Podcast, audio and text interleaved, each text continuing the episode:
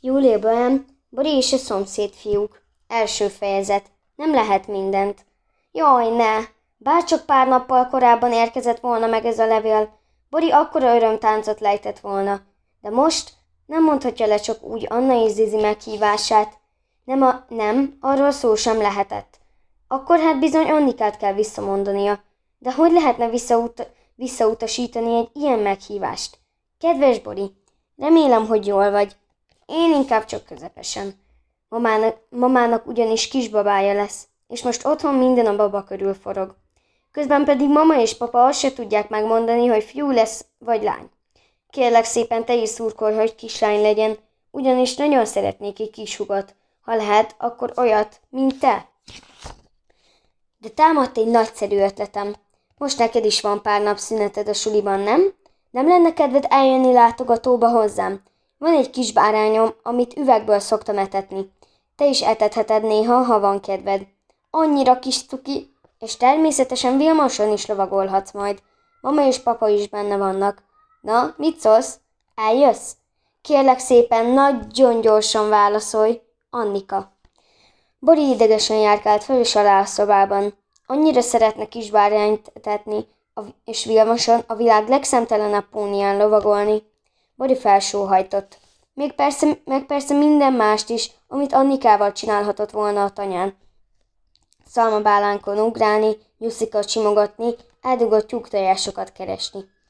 Bori napokon, minna, Bori napokon, mit napokon, heteken át gondolkodott, mit csináljon a rövid tavaszi szünetben. Anyának, anyának és apának dolgoznia kellett, és Borinak semmi kedve nem volt egyedül öcs, ücsörögni otthon. Aztán eszébe jutott egy nagyszerű ötlet, sátorozás, kint a kertben Annával és Zizivel. A két barátnője azonnal oda volt a tervért.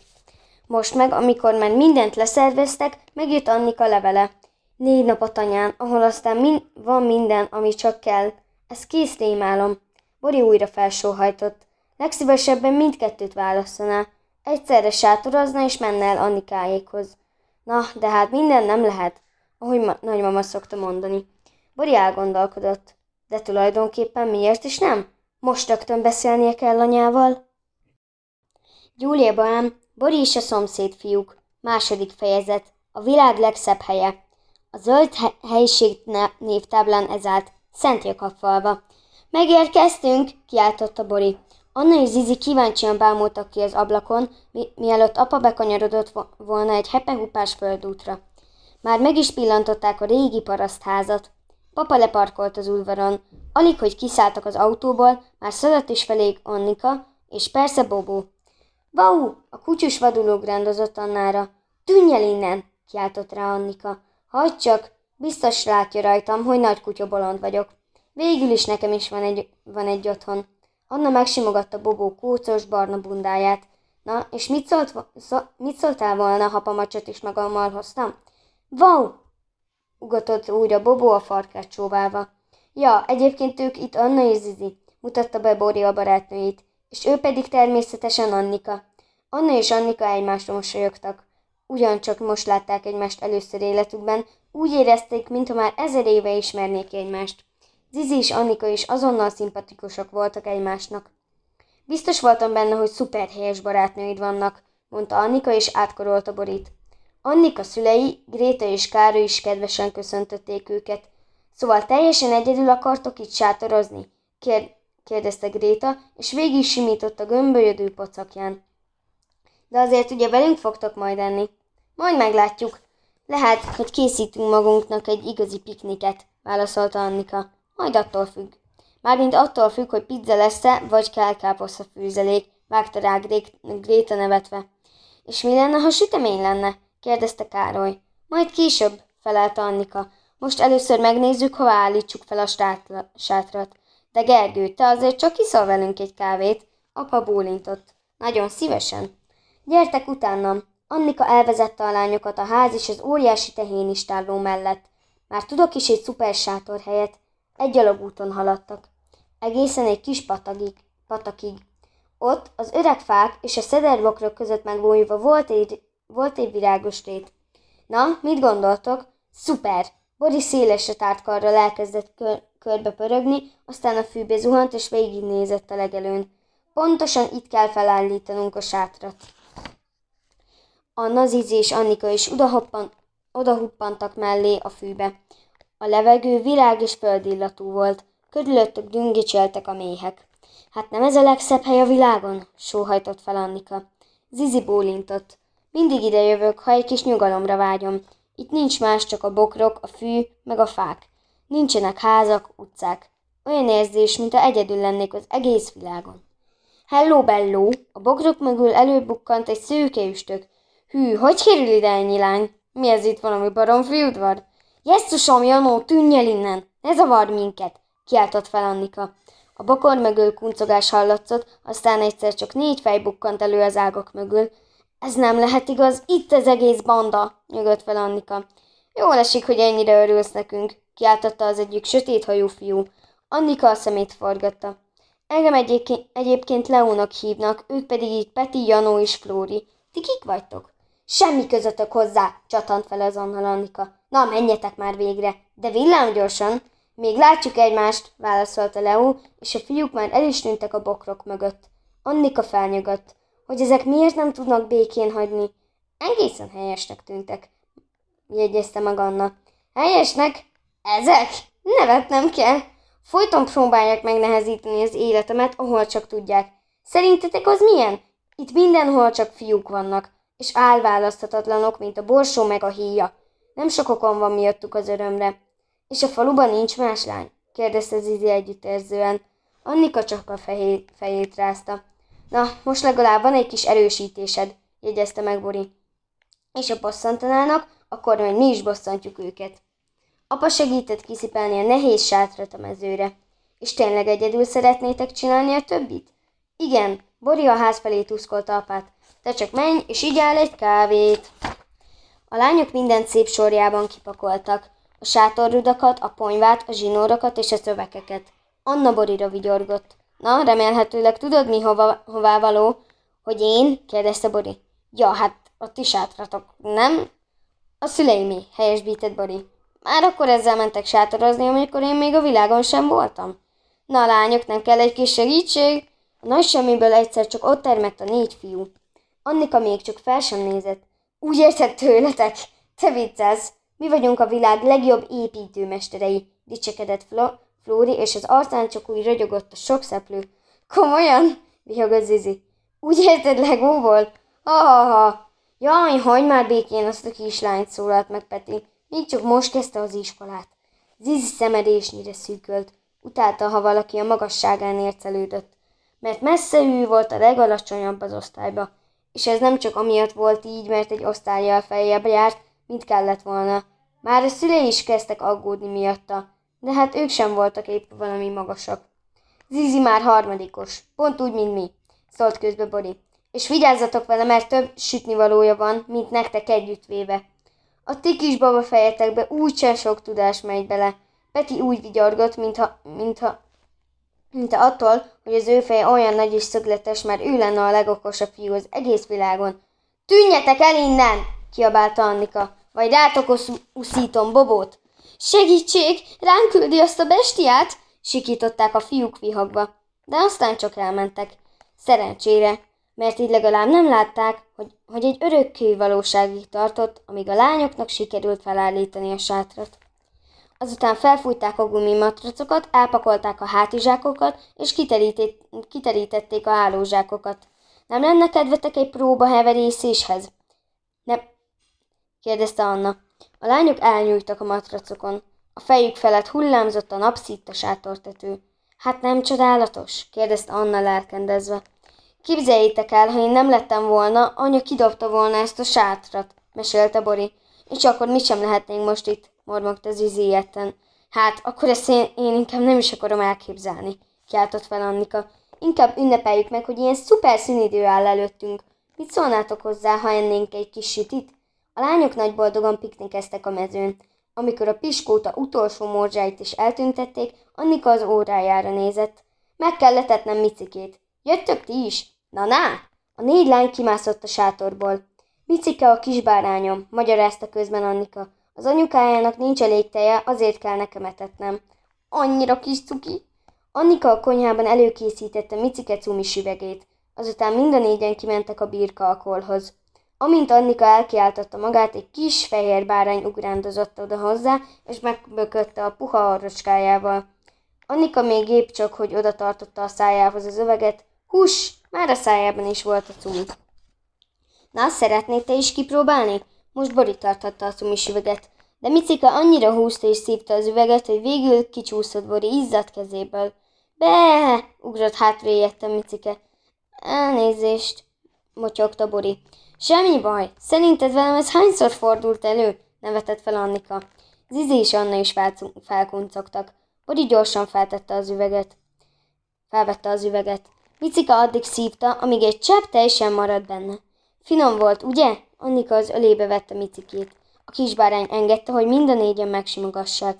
Én is annyira szeretnék egyet, kiáltott fel Anna ábrándos hangon. Én is! Bori megsimogatta Micikét a két füle között. Miaukandúrnak ez volt a kedmence, és úgy tűnt Micikének sincs kifogása ellene. Te vagy a legcukibb a világon. Annika Micike puha, bundásosára hajtotta a felé, fejét.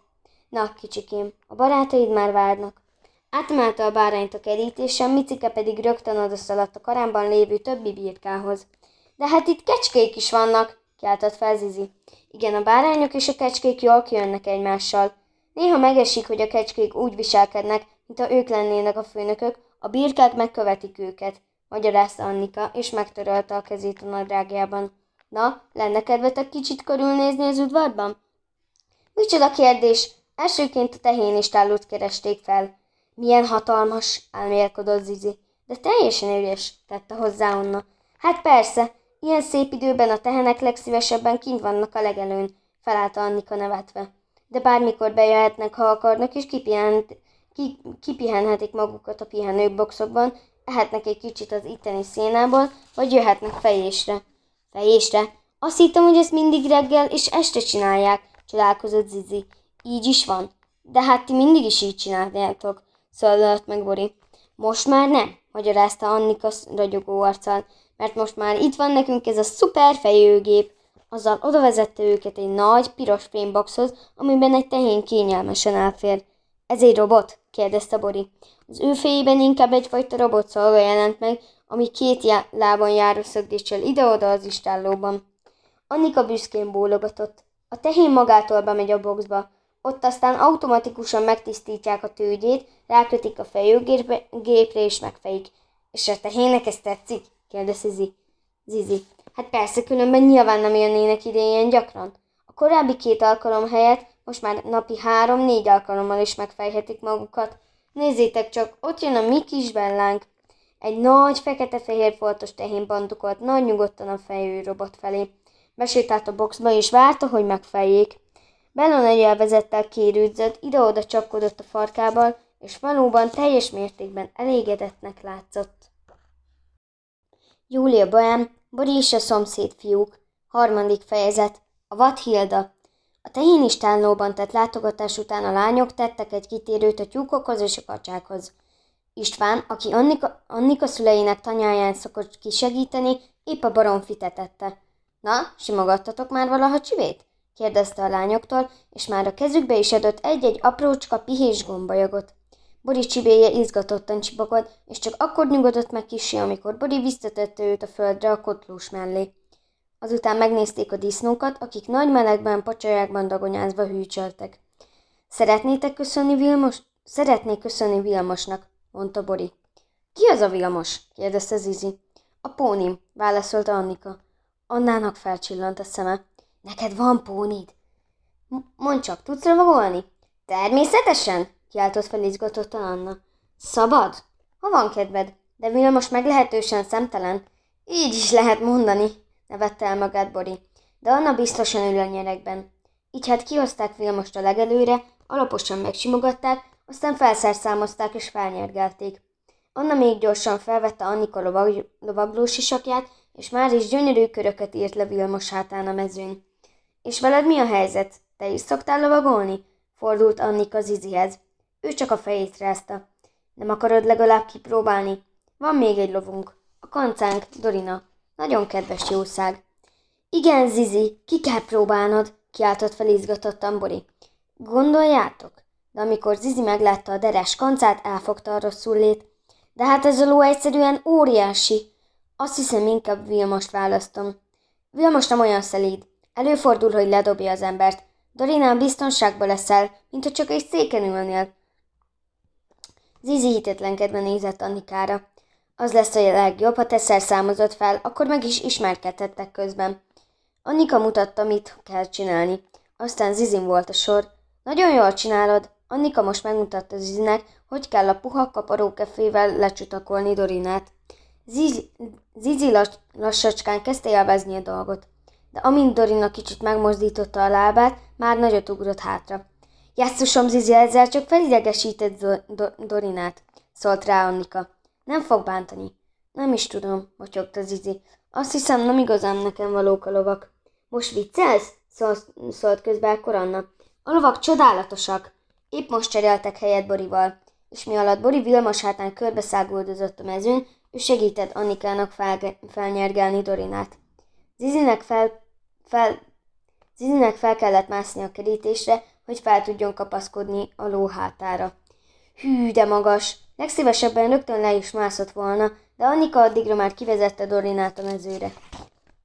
Na, tetszik? Jól érzed magad? Zizi nem válaszolt. Erősen kapaszkodott a nyereg elejébe, és igyekezett nem lepottyanni. Engedd el azt ott elől, és fogd a kezedbe a gyeplőt, utasított Anna. Zizi nagyot nyelt. Bátortalanul a gyeplő felé nyúlt. Anna mellette szaladt. Igen, így, szuper! Dorina kényelmesen lépésbe haladt. Nagyon jól csinálod ám, kiáltott oda neki Annika. Úgy gondolod? kérdezte Zizi. Lassacskán kezdte magát biztonságosabban érezni Dorina széles hátán. Most pedig elengedem Dorinát, úgyis csak lépésben me- megy. Ne! sikított fel Zizi. De Annika addigra már el is engedte a szárat.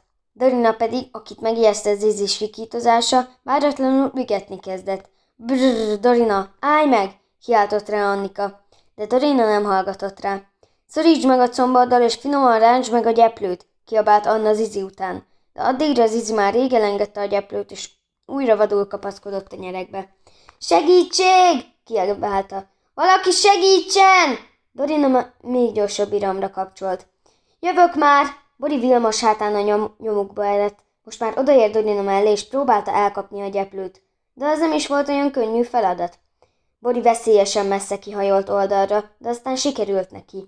Nyugodtan, Dorina, a lépésben, szólt rá az állatra, és Dorina tényleg egyre lassított. Áj! Vilmos és Dorina megálltak. Anna és Annika átszállték a mezőt, és odaszaladtak hozzájuk. Annyira nagyon sajnálom, lihegte Annika. Dorina még sose csinált ilyesmit. Semmi gond, Zizi krétafehér arccal csusszant le a földre a nyerekből.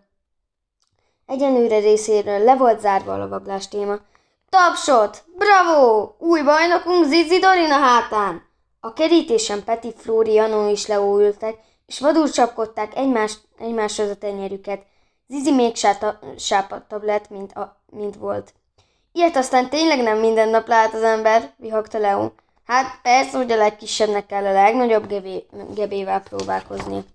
Mint a ti olyan remekül lovagolnátok, csattant fel Annika. Ti nagy évben lerepültetek volna a ló hátáról. Zizi viszont remekül tartotta magát. Igen, Zizi, te egy igazi adóász vagy, mondta Peti, és abba se bírta adni a nevetést. Ennél még egy tehénen is szebben lovagolok. Valóban? kérdezte Annika csípőre tett kézzel. Hát, akkor rajta mutasd! Peti pofágot vágott, és aztán végig simított rövidre vágott tüsi haján, de Annika nem tágított. Na, mutasd, mit tudsz! A tehenek pont itt vannak a közelbe. Vagy talán nem mered megcsinálni? kérdezte Anna. Peti arcára azonnal lefogyott a mosoly. De hogy Isten, merem? Aztán kis nekifutás után átugrott a kerítésen a tehenekhez. Hátra pillantott a válla fölött, és igyekezett közben minél menőbbnek tűnni. Hű, eddig szuper! kiabálta Bori. És ja, mindannyian láttuk. Múlt nyáron unalomig csak ezt gyakorolták, magyarázta kuncogva Annika. Bori úgy látta, hogy Peti füle ettől még csak vörösebben világított. De lehet, hogy csak a naptól volt. Hilda! kiáltotta el magát Peti. Egy nagy koron fekete tehén felé fordította a fejét. Peti habozva elindult felé, és megsimogatta az orrát. Hilda rábámult a hatalmas barna szemével, és meglengette a fülét. Gyere, most megmutatjuk ezeknek, mire vagyunk képesek. Szólt a fiú, is felpattant Hilda hátára. Hilda hátravetette a fejét. Úgy látszott, nincs valami nagy véleménnyel Peti tervéről. Na, rajta! kiáltotta el magát Peti. De Hildának eszágában nem volt csak egy lépést sem tenni. Figyelj csak, Zizi, milyen klasszul lovagol Peti. Erről aztán igazán példát vehetsz? nevetett hangosan Annika. Zizi elvigyorodott. Esetleg adhatnál még nekem pár jó tanácsot? kiáltottad a Petinak. A többi fiú csak némán egymásra nézett. Nem tűntek éppenséggel boldognak. Peti még mindig ott ült a tehén hátán. Hilda egyetlen centiméter sem mozdult. Na, indulj már, biztatta Peti. Egyik kezével a tehén szarváb, szarvába kapaszkodott, a másikkal rácsapott a fenekére. Hé, csináld már! Ez már Hildának is sok volt. Minden előzetes figyelmeztetés nélkül a levegőbe rugott két hátsó lábával. Segítség! ordította Peti, és nagy évben átrepült a mezőn. Annikával kitört a nevetés. Pont egy nagy tehénylepényben landolt. Jesszus, te aztán szép kis, ki, szép kis filmen vagy, Peti. Boris, Zizi és Anna abba sem bírták hagyni a nevetést, mi alatt a fiúk le a lehető leggyorsabban elszeleltek. Annika vihogva befogta az orrát. Jaj, szeleljetek csak! Különben megfulladunk a bűztől. Julia Bam, Boris a szomszéd fiúk. Negyedik fejezet.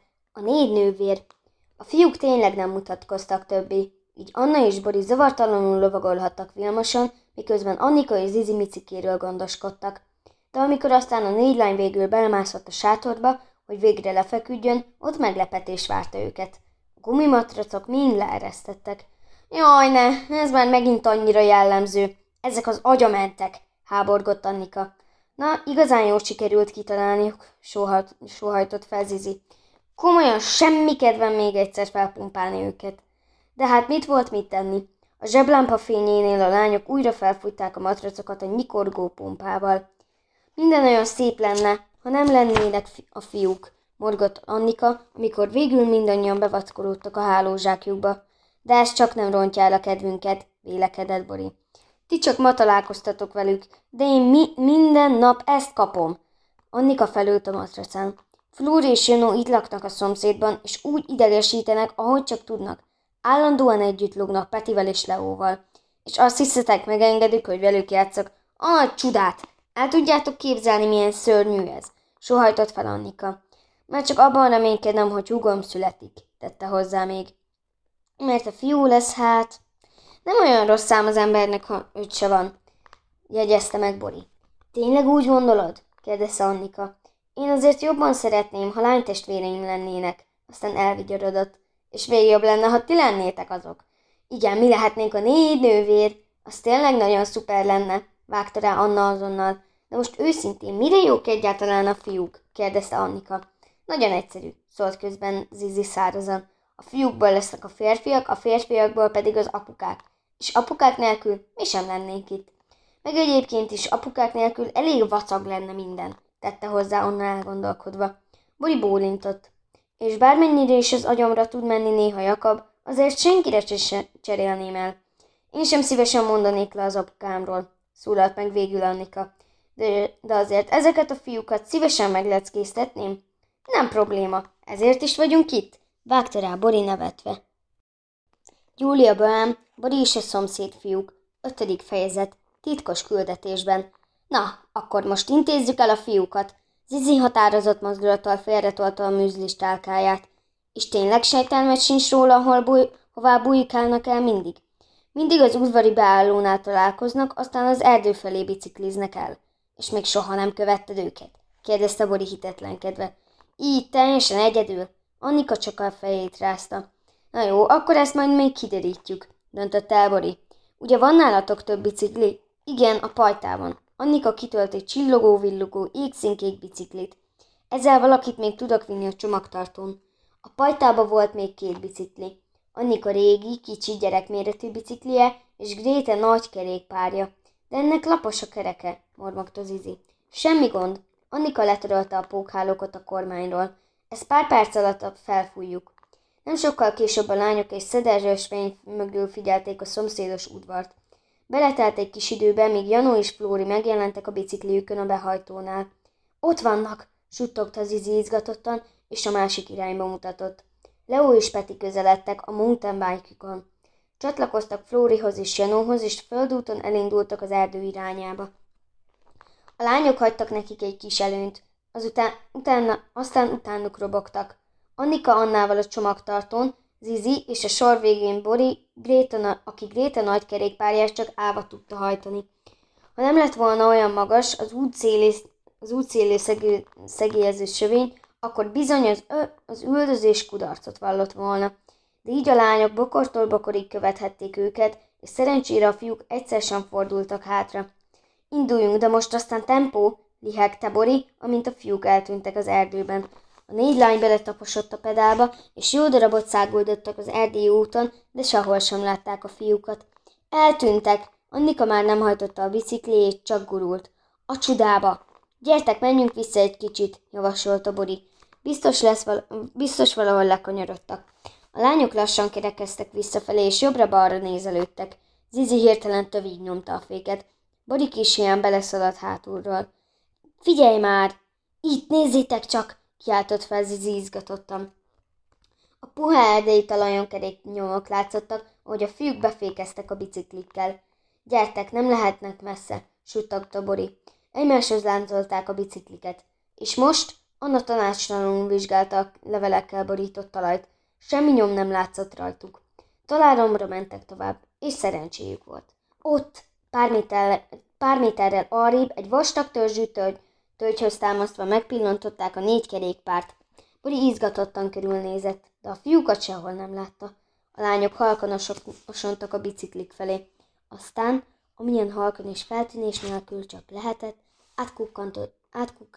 átkutatták a környéket. De a fiúkat, mintha fölnyelte volna el. Bori csak akkor látta meg a magasból lelógó kötelet, amikor a szemével egy mókust követett. Ott himbálózott az egyik ág felett, aztán sűrű lombkorona között felfedezte a kis, fából épült lombházat is. Pszt, sziszegte oda halkan a többieknek, és kezével felmutatott a törzsvet lomb, lombja felé. Annika, Anna és Zizi felbámultak a magasba. Nekik is beletelt pár másodpercben, mire felfedezték a jól elrejtett lombházat. Egy hang nélkül odaasontak a fa alá.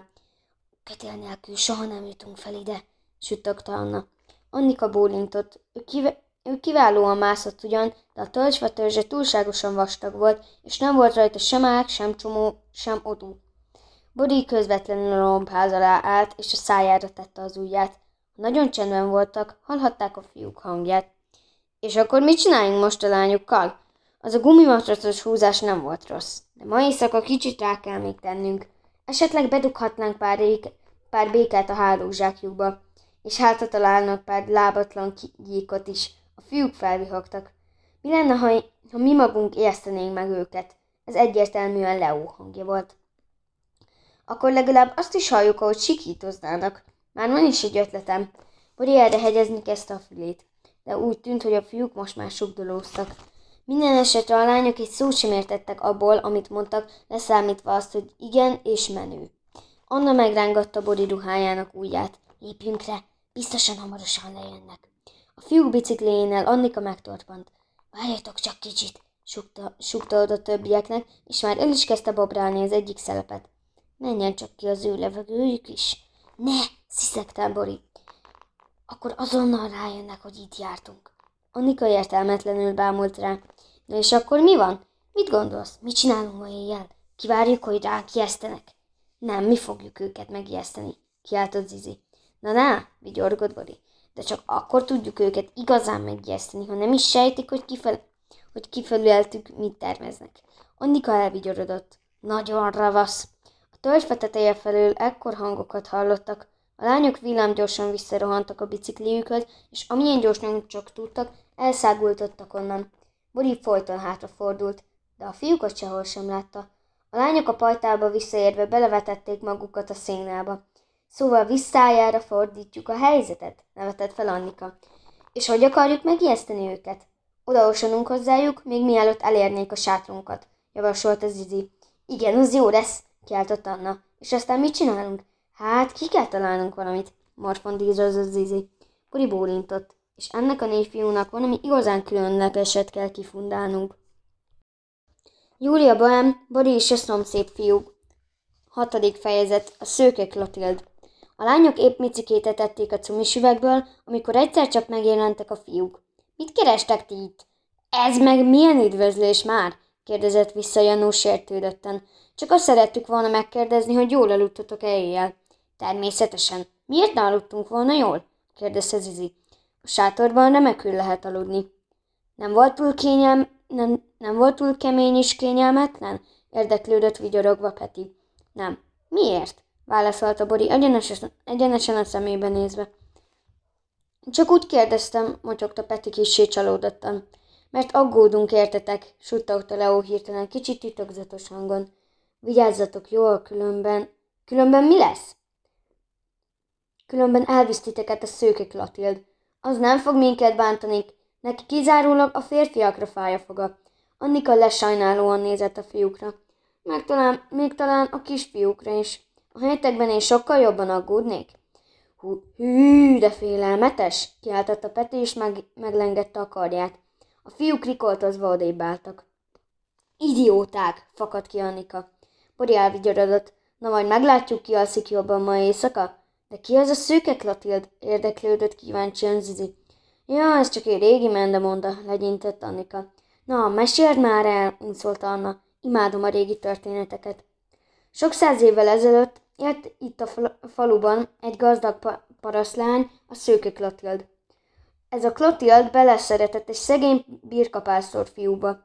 Össze, akarták, össze akartak házasodni, de a lány apja ellenezte a házasságot, és nyílbe ütött egy esküvőt egy másik férfia, férfival. Ráadásul pont a kováccsal, akit Klotild ki nem állhatott. Az esküvő éjszakáján el akart szokni a birkapásztorral. Egész éjjel várta a fiút, de a birkapásztor csak nem jött. Reggel, még mielőtt elindultak volna a templomba, Klotildnak magas láza lett. Az esküvői szertartása nem kerülhetett sor, sor, és Klotild pár nap múlva meg is halt. Azt beszélik, hogy megszakadt a szíve. És mi történt a birkapásztorral? Egyesek úgy vélik, hogy azon az éjszakán belefulladt a mocsárba, de a többség szerint Klotild apja adott neki pénzt, hogy a lánya nélkül menjen el a faluból. Ez micsoda gonoszság, kiáldott felháborodva Bori. Annika bólintott. De bárhogy is történt, a szőke Klotild azóta itt kísért Szent Japkal falván, és keresi az ő birkapásztorát. Úgy tűnik, hogy ez idáig még nem sikerült megtalálnia, pedig szerintem nagyon könnyű lenne őt feloldani az átok alól. Zizinek elkerekedett a szeme. De hát mégis hogy? Egy csókkal. Ha egy fiú vagy férfi megcsókolná, azzal meg tudná törni az átkot. Annika felhorkant. De hát erre még senki sem mert vállalkozni. Ez annyira jellemző. Hát így aztán szegénykém azóta így kísért. De hát ez csak egy mendemonda, szólalt meg annak kissé sápattan. Ugye? Annika vállat vont. Én legalábbis még soha nem láttam. Uri egyszerre csak elvigyorodott. Anna oldalba bökte. Beléd meg mi ütött? Semmi, nevette el magát Bari. Csak most már tudom, mivel ijeszthetnénk meg a fiúkat. Én is, szólt közbe Annika. Egyikünk beöltözik szőke Klotildnak. Már csak az a kérdés, hogy melyikünk legyen az. Amint lement a nap, lehűlt a levegő. A mező felett vastag akaró ült, ahol csak néha-néha kandikált ki a felhők közül. Nem is kívánhattunk volna ennél jobb éjszakát, suttogta Leo, mi alatt átmászott a kerítésen át a legelőre. Ritkán ilyen kísérteties a környék. Flóri felvihagott.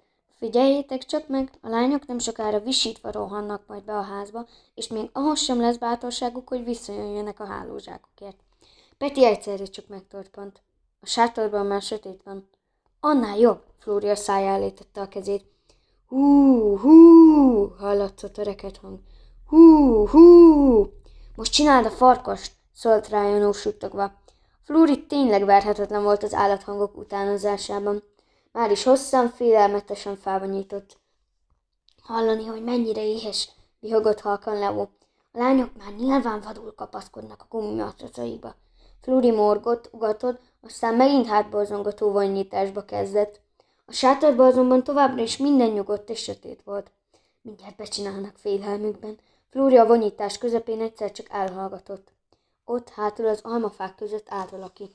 Egy nő volt az talpig fehérben. Fehér öltözete egyszer csak felvillant egy pillanatra, a megint sötét lett, mint elnyelte volna a föld. Ti is láttátok? lihegte Flóri. A többiek bólintottak. Ez biztosan csak az egyik lány volt, szólalt meg Janó. De azért ő, őt is furcsa érzés kerítette hatalmába. Nézzétek csak! Peti elakadó lélegzettel a patak irányába mutatott. Megint ott volt a nő. Ugyanaz a nő volt az, talpig fehérbe. De ezt hogy csinálta? Flóri nagyot nyert. Senki nem érhetett ilyen gyorsan az almafáktól a patakpartjához. Ez a szőke Klotild, kapkodott levegő után Peti. Klotild? Flórinak még a szava is elakott. A fehér ruhás nő most az erdő szélén állt, de alig, hogy ányálta a sötétség, már is újra felbukkant. Egészen, ezúttal egészen a közelükbe. Lassan feléjük nyújtotta sovány karjait. Á! Peti, Flóri, Janó és Leó, mint a parancsot teljesítettek volna, szana szétszaladtak a szélrózsa minden irányába.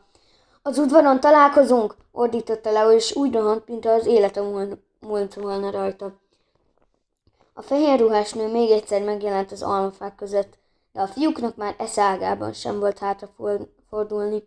A nő lassan végiglépkelt a sötét mezőn, és odaintett a három másik fehér ruhás nőnek, akik most a patak, a szedetbokrok és az erdő szélén, széle felől a sátort felé igyekeztek. Láttátok ezt? Soha nem gondoltam volna, hogy Peti ilyen gyorsan tud futni. A fehér ruhás nő, nők hölgyekhez nem méltó módon hallhatásszak.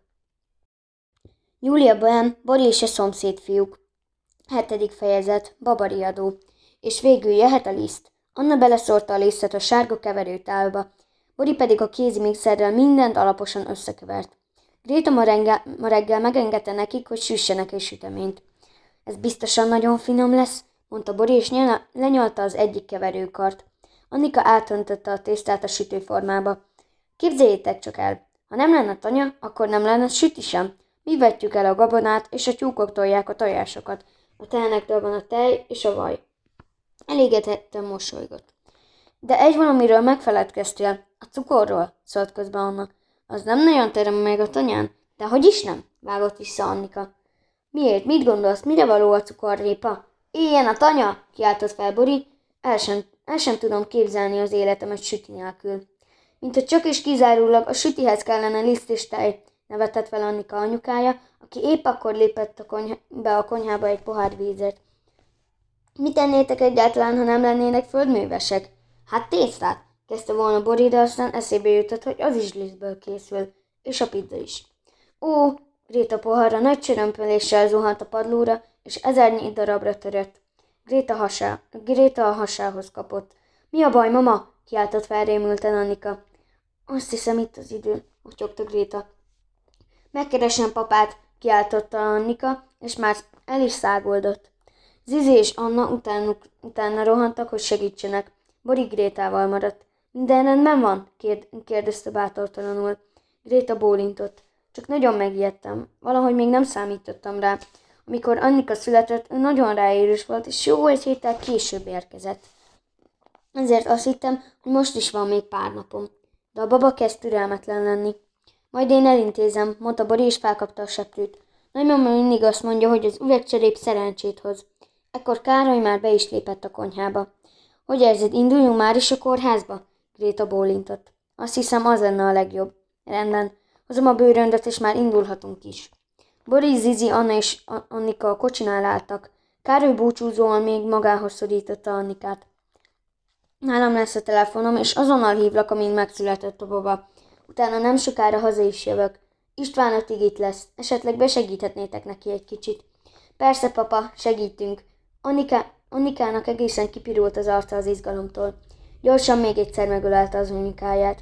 Minden rendben lesz, ugye? Hát persze, ugyan mi baj lehetne? nevetett Gréta. A legkésőbb holnapra már lesz egy kis testvéred.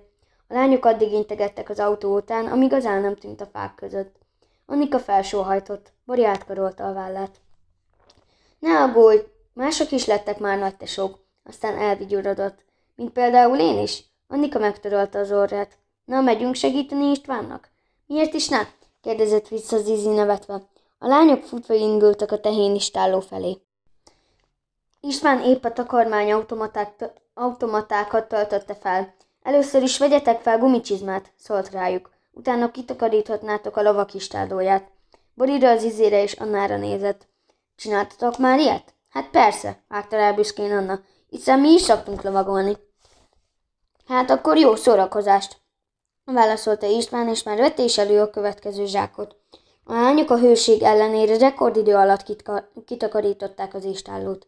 Gyakrabban kellene látogatóba jönnötök, jegyezte meg Annika. Vagy ide is költözhetnétek, az még jobb lenne. Hát, ha, mind, ha, hát, ha mindig lovagolhatnék nálatok, kezdte Anna, és már is azon gondolkodott, hogy, besz- hogy beszélhetné rá a szüleit, hogy vidékre költözzenek. Na lá, most is lenne hozzá kedved? kérdezte Annika. Igen, Annának mindig volt kedve lovagolni. Vilmos már akkor idegesen táncikált, amikor a lányok lecsutakolták.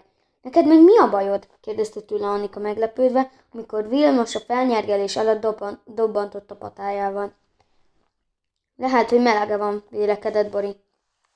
Jan, jaj, ne legyél már ilyen, legalább hadd próbáljuk meg, könyörgött Anna. Holnap már el is utazunk. Azzal felpattant a nyerekbe, de úgy tűnt Vilmosnak most tényleg semmi kedve a lovagláshoz. Három lépés után megállt. Ne, ne legyél már ilyen ünneprontó, paskolta meg Anna a nyakát.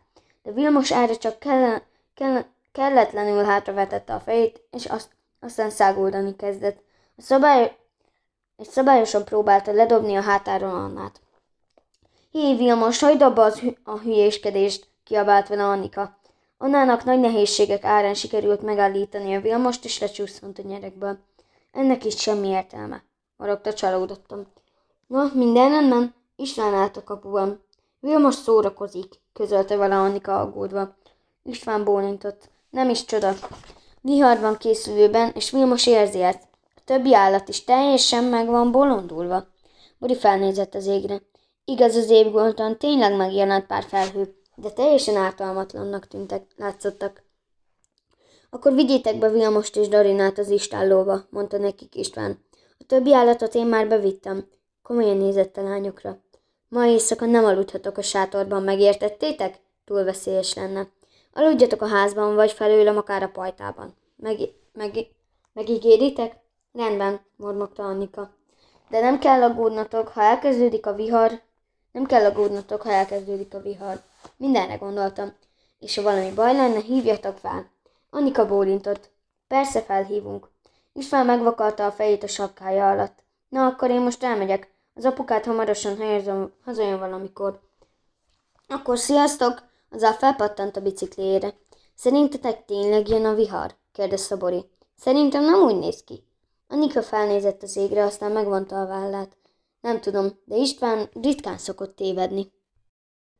Júliusban Bori és a szomszéd fiúk. Nyolcadik fejezet. Csúnya meglepetés. Vilmos és Dorina már az istállóban voltak, amikor Zizi egyszer csak összerezzent. Mi van a sütivel? Jaj, ne, most arra nyilván szín égett. Annika rohanva elindult a ház felé. Semmi szagot nem érzek, Jegy- jegyezte megcsodálkozva Anna, amikor a folyosón a konyha felé futottak. Annika feltépte a sütő ajtaját, és hirtelen kitört belőle a nevetés. Mi van? Be sem kapcsoltam a sütőt. A sütőformában még mindig a nyers tészta volt, csak a tetején a meggyekkel. Annika bekapcsolta a sütőt. Hú, de éhes vagyok, szólalt meg Zizi. Én is, kiáltotta Annika. Gyertek, csináljunk magunknak szendvicset. Épp, hogy elkészültek az első szendvicsekkel, amikor az ablaktáblákra hatalmas esőcseppek kezdtek hullani. Jesszusom, de sötét lett hirtelen. Annika felkapcsolta a konyhai lámpát. Istvánnak tényleg igaza volt, jegyezte meg Bori. Most kezdett rá csak igazán. Az eső csak úgy szakadt, a szél rázta az ablaktáblákat, és végigfütyült a házon. Megérkeztek az első villámok is. A mennydörgés nem sokáig váratott magára, csak úgy dörgött és csattogott. Nincs messze a vihar, motyogta Zizi aggódva. Számolta a villámlás és a mennydörgés között eltelt másodperceket. És egyre jobban közeledik. Szerencsére vannak villámhárítóink, jegyezte meg Bori. Anika bólintott.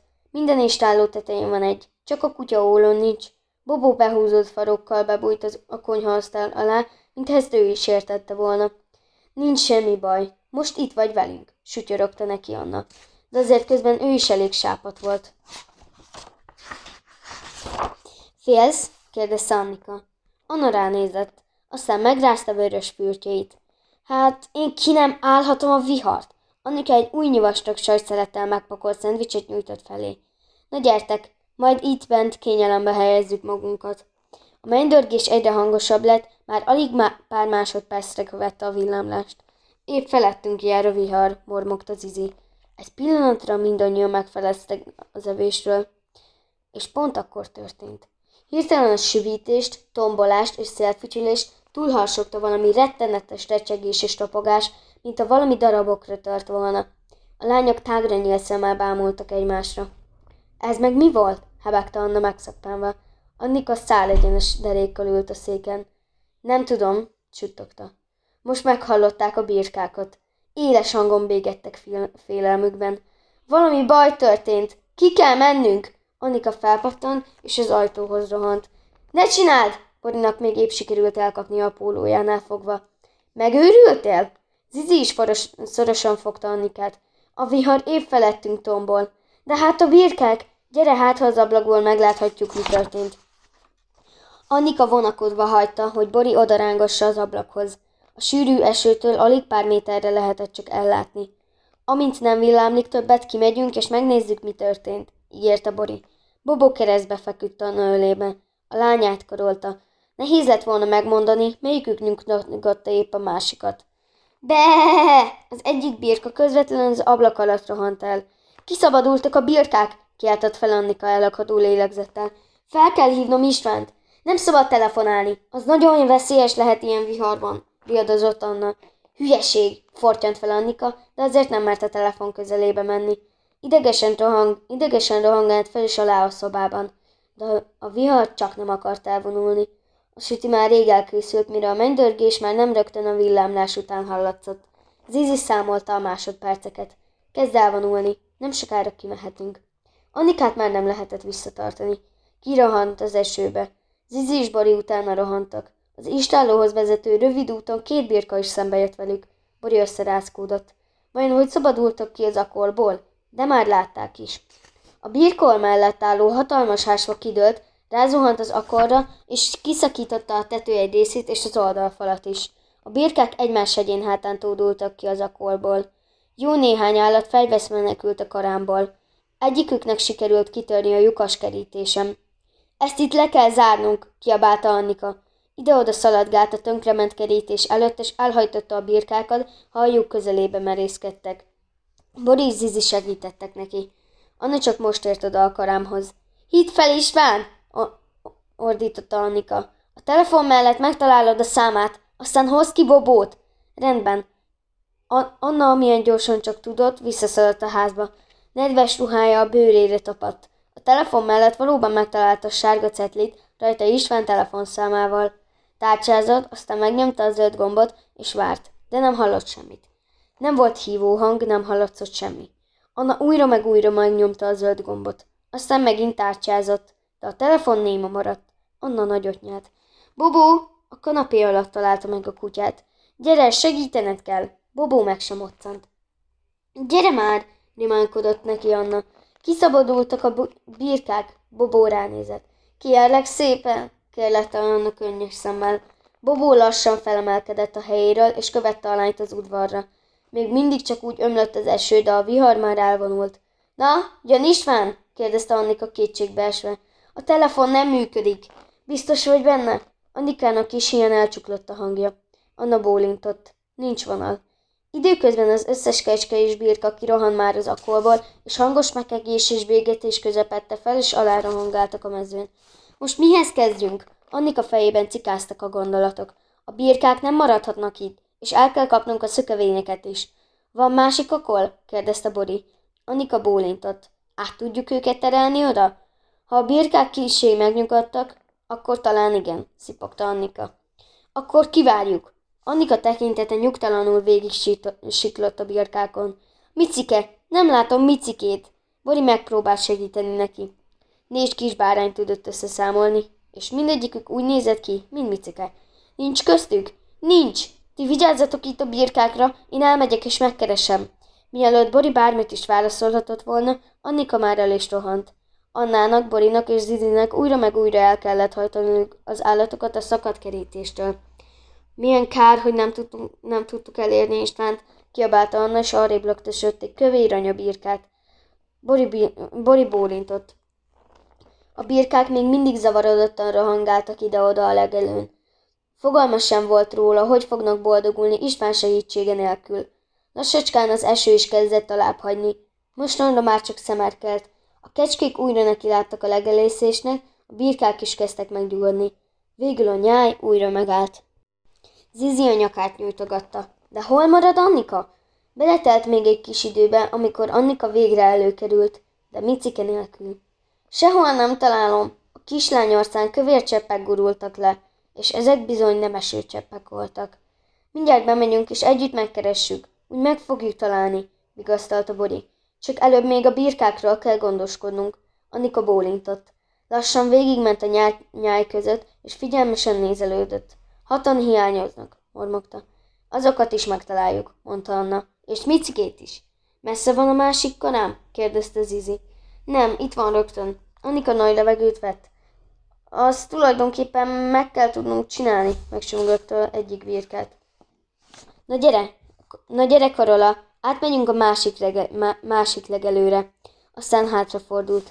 Bori, mennél te Karolával? Ő általában a kecskéket szokta követni. Megpaskolta az egyik torzomborsz kecske bundáját. Én majd megyek a millizánkkal. És mi? kérdezte Zizi. Ti ügyeljétek rá, hogy a birkas, hogy egy birka sem maradjon itt, vagy szakadjon le a nyájtól.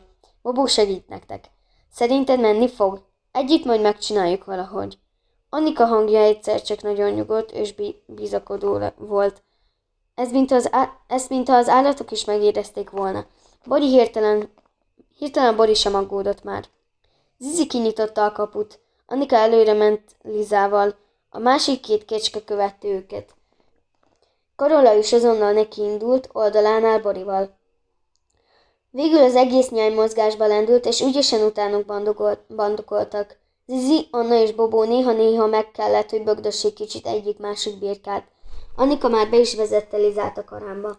Nem sokkal később minden kecske, birka és bárány ott volt az új legelőn. Zizi gyorsan bezárta a karám kapuját.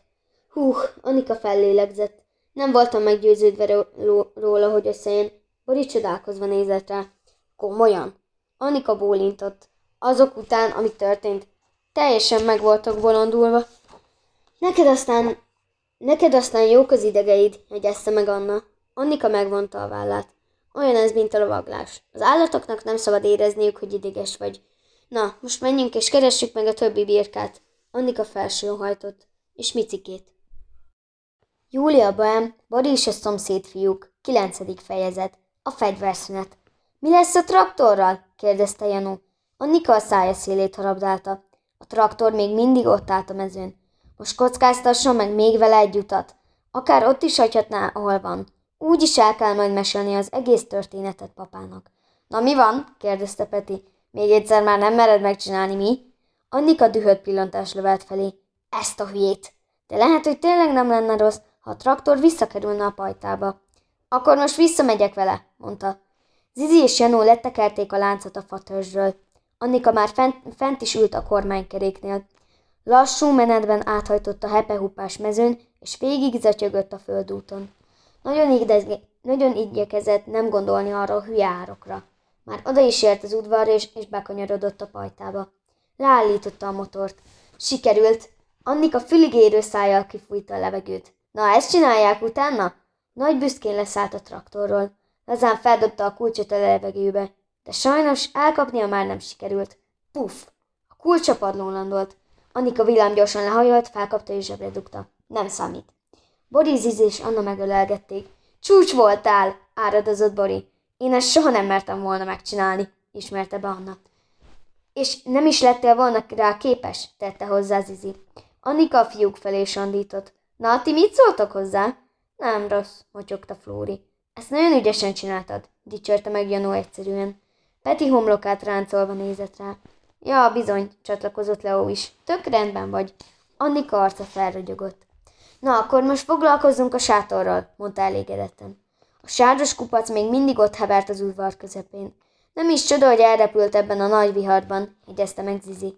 Kedves tőletek, hogy elhoztátok. Janó elvörösödött.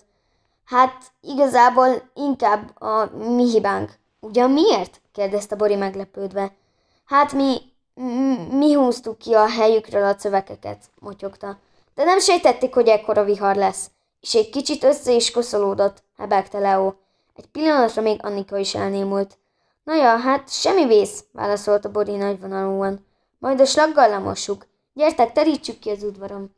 A fiúk óvatosan felemelték az összegyűlt sátorkupacot. Segítek, ajánlkozott Zizi, aztán megtorpant. Fúj, hogy ez milyen büdös! Mond, mondtam, hogy egy kicsit összekoszolódott, szólalt meg mint tudatosan. Hogy egy kicsit összekoszolódott? fintorgott Annika. Inkább beleesett a pöcegödörbe, nem? Leo bólintott. Jaj, ne! nyögött fel Bori. Vajon valaha ki is megy belőle ez a szag? kérdezte Anna. Lehet, hogy egy örökké valóságig így fog bűzleni. Akkor majd kidobjuk, mondta Bori. És nem is haragszol ránk? kérdezte Jönő, és olyan elkeseredett arcot vágott, hogy Bori nem tudta megállni nevetés nélkül. Nem vészesen, felelte aztán. Szerencsétek van, hogy a sátor már olyan régi. Annika hozta a slagot. Az erős vízsugár hatására az iszabbarna sátor színe lassaskán újra fehér, fehér lett. Már-már úgy néz ki, mint újkorában, vigyorgott Janó, és már csak egy kicsit büdös. Placs! Annika elegáns ívet írt le a slaggal, és tetőtől talpig lelocsolta Leót. Hé! kiáltott fel a fiú felháborodva. Ezt még megkeserülöd! És már egymásnak is estek, hogy megszerezzék a slagot. Hé, mindannyiunkat lelocsoltok! sikítozott Anna. Jó ötlet! Leónak végre sikerült megkaparintani a slagot, és mint egy lasszút megpörgette a feje fölött. Most aztán senki nem maradt szárazon? Mindenki rávetette magát a slagra, és le, hogy lelocsolhassa a többieket. A vízicsata után mindannyian csuromvizesek voltak, pedig az esőáztató ruhájuk már épp megszáradt a vihar után. Fegyverszünet! lihegett egy idő után Zizi. Mondjátok csak, ti nem vagytok éhesek? De igen, akkor indíts a konyhába, kiáltotta el magát Annika. Mielőtt még nekiestek volna a süteménynek, Annika mindenkinek adott egy-egy terelközőt. A lányok a fürdőszobában gyorsan száraz ruhába bújtak. A sütemény egy szempillantás előtt elfogyott. És mi lesz a főfogás? kérdezte Peti. Szendvics. Annika vajat, sajtot és felvágottat tett az asztalra. Szolgáljátok ki magatokat. A következő pár percben nem hallatszott más hang, csak a rágás és a csámcsogás zaja. De hol fogunk ma aludni? kérdezte ekkor váratlan Anna. Hmm, felelte Annika elgondolkodva. A szobám nem elég nagy négy embernek. Mi lenne, ha a szénapajtában aludnánk? Van, Anna letett, Anna letette az épp, hogy megkezdett sajtos szendvicsét. Az annyira romantikus lenne. Igen, vágta rá Bori és Zizi széles vigyorral.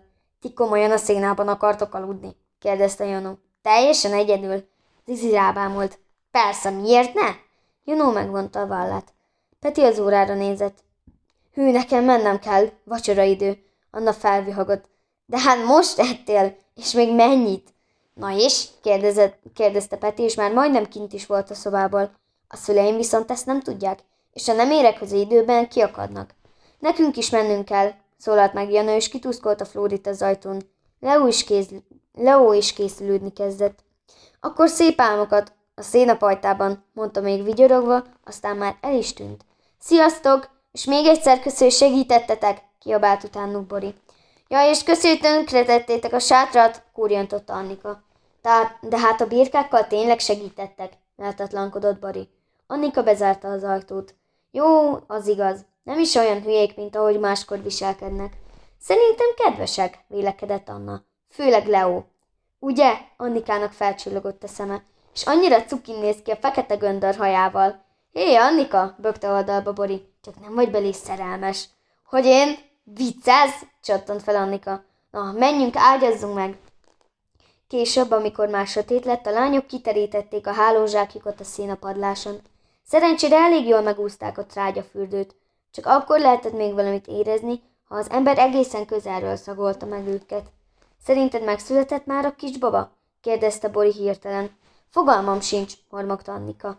Papa azt mondta, majd telefonál. De hát tönkrement a telefon. Akkor most biztosan aggódik, jegyezte meg Anna. Annika bólintott. Nagyon remélem, hogy kislány lesz. Van is számára egy ajándékom, egy játékmackó. Mamával együtt csináltuk neki. Meg akarjátok nézni? Na, na!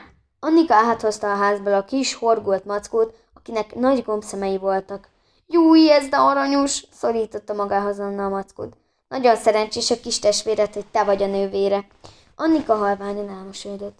Hát, remélem én is szerencsés leszek vele.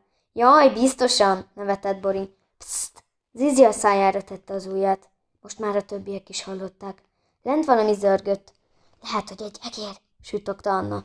Bori óvatosan kihajolt és lenézett. Mit kerestek ti itt? Janó, Peti, Leo és Flóri álltak lent. Egy nagy táska és hálózsákok voltak náluk. Nem akartunk megijeszteni titeket, de tényleg nem, kiáltotta Janó. Csak gondoltuk, kell egy kis védelem, ha már itt vagytok teljesen egyedül, kiabált fel Leo is. Annika megkocogtatta a homlokát. Ti teljesen megőrültetek? Hagyd már őket, szólt közben Anna. Ez nagyon kedves tőlük. De hát semmi szükségünk rájuk, törmögte Annika. Na, akkor mi van? Itt aludjunk, vagy sem? kérdezte Peti csípőre tett kézzel. Nagyon elbűvölő a stílusod, nevetett fel Zizi. Ez annyira, ez annyira jellemző Péterre. Most már Annika is nevetett. Egyenlőre maradhattok, aztán majd meglátjuk. És már ott is ültek mind a nyolcan, kártyáztak a zseblámpa fényénél, és közben limonádét iszakadtak. A fiúk hoztak még egy, még egy kis csipsze, csipszet és topit is. Ahogy a zseb, zseblámpa fénye kezdett elhalványulni, rémtörténeteket meséltek egymásnak. A sok hátborzongató história után a fiúknak nem volt valami nagy kedve kimenni a korom sötét éjszakába, hogy hazamenjenek, bár ezt soha nem ismerték volna be. És egyszer csak már a lányok se gondolták, hogy annyira rossz ötlet, ha nincsenek egyedül a szénapadláson. De természetesen ők sem vallották volna ezt be soha. Meg hát az se, hogy mennyire jól érezték magukat az, magukat az este Janóval, Leóval, Flórival és Petivel. A fiúk meglepően kedvesek tudnak lenni, ha akarnak. És mit csináltatok tegnap éjszaka? kérdezte Bori nem sokkal elalvás előtt. A fiúk ugyanis eddig egy szóval sem említették a zseniális Klotildos kísértett járásukat, de hiába kérdezősködtek. Hogy mi? kérdezett Leo. Semmit, vágta rá Peti. Aludtunk. Miért? Csak úgy, válaszolta Bori és elvigyorodott. Akkor szép álmokat. Bori az éjszaka közepén felriadt. A szénapajtában nappali világosság volt. Pislogott párat. Ki, ki, ki kapcsolta fel a villanyt? Jaj, hát itt vagytok! Már mindenhol kerestelek titeket. Annika apukáját a szénapadlásra vezető létrán, és eléggé megkönnyebbültnek tűnt. Próbáltalak hívni titeket. Elromlott a telefon, motyogta Annika álmosan. Megszületett a kisbaba? kérdezte Bori izgatottan. Igen, felelte Károly ragyogó arccal. Egy kisfiú. Kisfiú? Hebeg, hebegte Annika. Egy kisfiú! A fiúk úgy örvendeztek, mintha épp most nyertek volna egy foci meccset. Károlynak elkerekedett a szeme. Ti is itt vagytok? Hát valakinek vigyáznia kellett a lányokra, felelte Peti. Akkor jó, nevetett Károly. Azután szélesen Annikára mosolygott. Mama is jól van, puszil. Holnap bemegyünk és megnézzük a babát. Aha, bólogatott Annika. Nem hangzott valami lelkesnek, de lehet, hogy csak álmos volt. Júliaban Boris és szomszéd fiúk, tizedik fejezet. Egy kisfiú. Gusztáv, Gusztávnak valahogy sikerült bejutni a szénapajtába. Felfújta a melkasát, hátravetette a fejét, és rákezdett. Kukorikú! Tűnj el innen, de gyorsan! vágott hozzá egy párnát Annika. Gusztáv felháborodva elvonult, de a, külde- de a küldetés elérte a, a célját. Mindannyian felébredtek. Bori hálózsákostul odaugrált Annikához. Megérkezett a, kicsi, megörke, megérkezett a kisöcséd. Örülsz? Annika megvonta a vállát. Bori oldalba bökte. Nincs sem baj egy kisöccsel, hidd el. Hogy fogják hívni? kérdezte Leo. Esetleg Péternek? viccelődött Peti vigyorogva. Ne, inkább Flórinak, szállt be a Flóri is. Ugyan már, a Janó, le- Janó lesz a neve, de a Leo a legszebb név a világon, jegyezte meg Leo. Neked lehet, hogy igen, mondta Annika. Na várj csak, Leo hozzávágott egy marék szalmát, és már el is kezdődött a legjobb színacsata. Utána mindannyian kimerülten terültek el a padlón. De tényleg, hogy fogják hívni? kérdezte Janó kifuladva. Jancsi, válaszolta Annika. Az sem rossz, vélte Leo. Annika bólintott. Mondjátok csak, tulajdonképpen miért nem engeditek soha, hogy Annika is veletek játszon? kérdezte Bori a hasára fordulva, egyenesen a fiúkra nézve. Egy pillanatig nem hallatszott más, csak a tehenek bőgése kintről. Mert fiúbanda vagyunk, válaszolt végül Flóri. De miért? Hát, mert... Flóri a fületövét vakargatta. Igen, tulajdonképpen miért is? Tulajdonképpen Annika is játszhatna velünk. Nekem legalábbis nem lenne vele bajom, mondta végül Janó. Egyáltalán lenne kedved velünk játszani? kérdezte Leo. Mindannyian Annikát bámulták. Igen, felállta a lány halkan. Jó, de erről előbb szavaznunk kell, szólt most közbe Peti is. Titkos szavazással. Akkor szavazzatok, mondta Bori. Addig még készítünk reggelit. Magunknak, de talán ti is kaphattok belőle, tette hozzá Zizi. Anna buzgón bólogatott. És persze azon múlik, mi lesz a szavazás eredménye. De hát ez azért érthető, nem? De azért azt gondoljuk, hogy sikerülni fog, mondta Bori, miközben felütött pár tojást, és bele- beleöntötte őket a tába. Az első palacsinták már sültek a serpenyőben, mire a fiúk megjelentek a konyhába. Nos, döntöttünk, jelentette be ünnepélyesen Janó. Várj, szakította félbe Peti. Előbb lássuk, mi lesz egyáltalán a reggeli. Lehet, hogy nem is éri meg. Palacsinta, kiáltotta harsány hangon Flóri. Nyami! És ha csak száraz kenyér lenne, akkor is a csapattagja lennél, kacsintott Leo Annikára.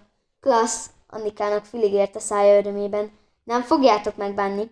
Akkor ezt ünnepeljük meg egy kis palacsintával, vágta rá lelkesen Peti. Mindjárt éhen halok. Nekem is süt valami? kérdezte Annika apukája, aki már kint szorgoskodott. Hát soha nem tetszik aludni? kérdezte Anna. Az, állatok nem ér, az állatokat nem érdekli, mikor fekszik le a gazda, nekik csak az számít, hogy fel kell -e időben, magyarázta nevetve Károly. És hát nekik sincs olyan, hogy vasárnap. Annika jó vastagon megkent két palacsintát eperlekvárral. Tessék, papa! Köszönöm. Amint megettük a reggelit, bemegyünk a kórházba. Aha, bólogatott Annika. Mi is mehetünk? kérdezte Boré bátortalanul. Ha van kedvetek. Károly a fiúkra pillantott. De csak négyen férünk be az autóba. Semmi gond, mi nem akarunk menni, mondta, motyogta Peti teleszájjal. A kisbabák lányoknak valók. Au! kiáltott fel Peti a sípcsontját dörzsölgetve. Ez melyik jöttök volt? De senki sem felelt. Van még tíz percünk? kérdezte Bori, miután az összes palacsinta elfogyott. Károly bólintott. Akkor hozd, a mackó, hozd, hozd azt a mackót, szólt rá Bori Annikára. Mi meg addig szedünk virágot az anyukádnak. Annának, Zizinek és Borinak tényleg nem kellett több tíz percnél, hogy szedjenek egy gyönyörűséges mezei virágcsokrot. A lányok izgatottan szálltak be az autóba, és még egyszer odaintegettek a fiúknak. A srácok megígérték, hogy amíg távol lesznek, ők összehajtják a pajtába a megszáradt sátorat. Még soha nem láttam ilyen kicsi babát, súgta Anna. Biztosan írtó cuki a kisöcséd? Aha, mormogta Annika megint. Károly bekopogott a kórházi szoba ajtaján. Boris szíve is legalább olyan hangosan dobogott. Ilyet eddig csak egyszer élt át életében, amikor Jakab megszületett, de az már vagy ezer éve volt. Akkor még, akkor még ő is nagyon kicsi volt. Vajon hogy érzi most magát Annika? jutott eszébe. A barátnőjére nézett.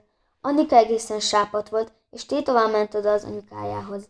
Gréta az ágyban feküdt, karján egy induri-pinduri kisbabával. Nézd, ő itt a kisöcséd, szólalt meg. És ő? És ő pedig? Sütyörögte a babának. A te nagy nővéred. Szia, szólalt meg Annika reket hangon. Ezt neked hoztam. Azzal oda nyújtotta a kisbabának a mackót. A, kis, a kisbaba le sem vette a szemét a nővéréről. Pislagás nélkül merett rá.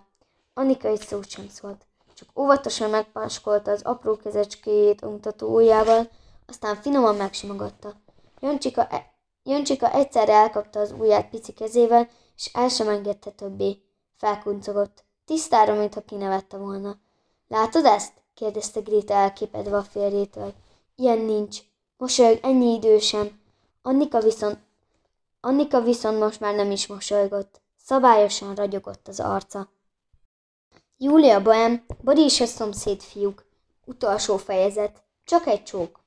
Ő a legédesebb kisbaba, akit valaha láttam, áradozott Anna visszafelé a tanyára. Annika büszkén mosolygott, hiszen az én öcsém, és egyszerre már nincs is semmi baja azzal, hogy nem kisúga született.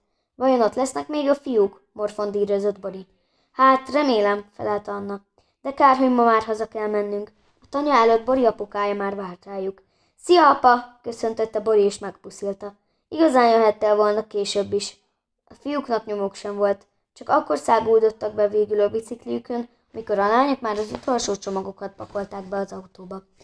Csak gondoltuk, elköszönünk, mondta Janő, és kicsit elvörösödött. De nehogy azt higgyétek, hogy örökre megszabadultuk tőlünk, szólalt meg Bori. Jövünk még ám. És nem is olyan soká, tette hozzá Zizi nevetve. Akkor Janó villámgyorsan előrehajolt, és arcon puszilta. Zizi szikrázó szemekkel nézett rá. Ez meg mi volt? Csak egy csók a szőke Klotildnak, vágta rá lazán Janó, hogy végre megtörjön az átok. De hát én Zizi vagyok, mondta Zizi. Jaj, nem már! Láttam, hogy kísértettél. Komolyan? És mikor? szólt már közbe Bori is. Tegnap előtt este. Tessék? Annika döbbenten a szívéhez kapott. Az biztos az igazi Klotild volt. Zizi velünk volt a sátorban. Janó ezen csak nevetett. Jaj, ne mondjátok már. Na, Zizi ismert vagy te voltál, ugye? Hát persze, hogy ő volt az, kiáltott Flóri. De megint meg kell csókolnod. Egyetlen csuk nem lesz elég. Hát akkor viszont mindannyiunkat meg kell, csó- hogy csókoljatok, jegyezte meg Annika szárazon, mivel mind a négyen Klotildok voltunk. Nem már, szóval így csináltátok, kiáltott fel Leo. Igen, mondta Annika, és felé nyújtotta az arcát. Na, mi van? Hát, izé, talán nem is lenne jó, ha megtörnek Klotildátka. Nyugodtan kísérhetne még egy kicsit, mondta Leo a fülét vakargatva. Jaj, anyám, kiált, kiáltott fel Annika a szemét forgatva. Anna vigasztalóan megveregette a hátát. Hát úgy tűnik, hogy csak Zizi kap, ma- kap macsókot. Beszállás, mindenki! kiabálta apa. Bori még egyszer magához ölelte Annikát. És ne felejtjétek, most már Annika is közétek tartozik, kiáltotta még oda a fiúknak beszállás közben. Azért ne higgyétek, hogy legközelebb, ha jöttök, tök nyugis szünidőtök lesz, kiabálta Peti. Janó elvigyorodott. Rendesen be fogunk fűteni nektek. De még mennyire? ordította túl Flóri az automotorját. Bori kihajolt a lehúzott ablakon. Majd meglátjuk,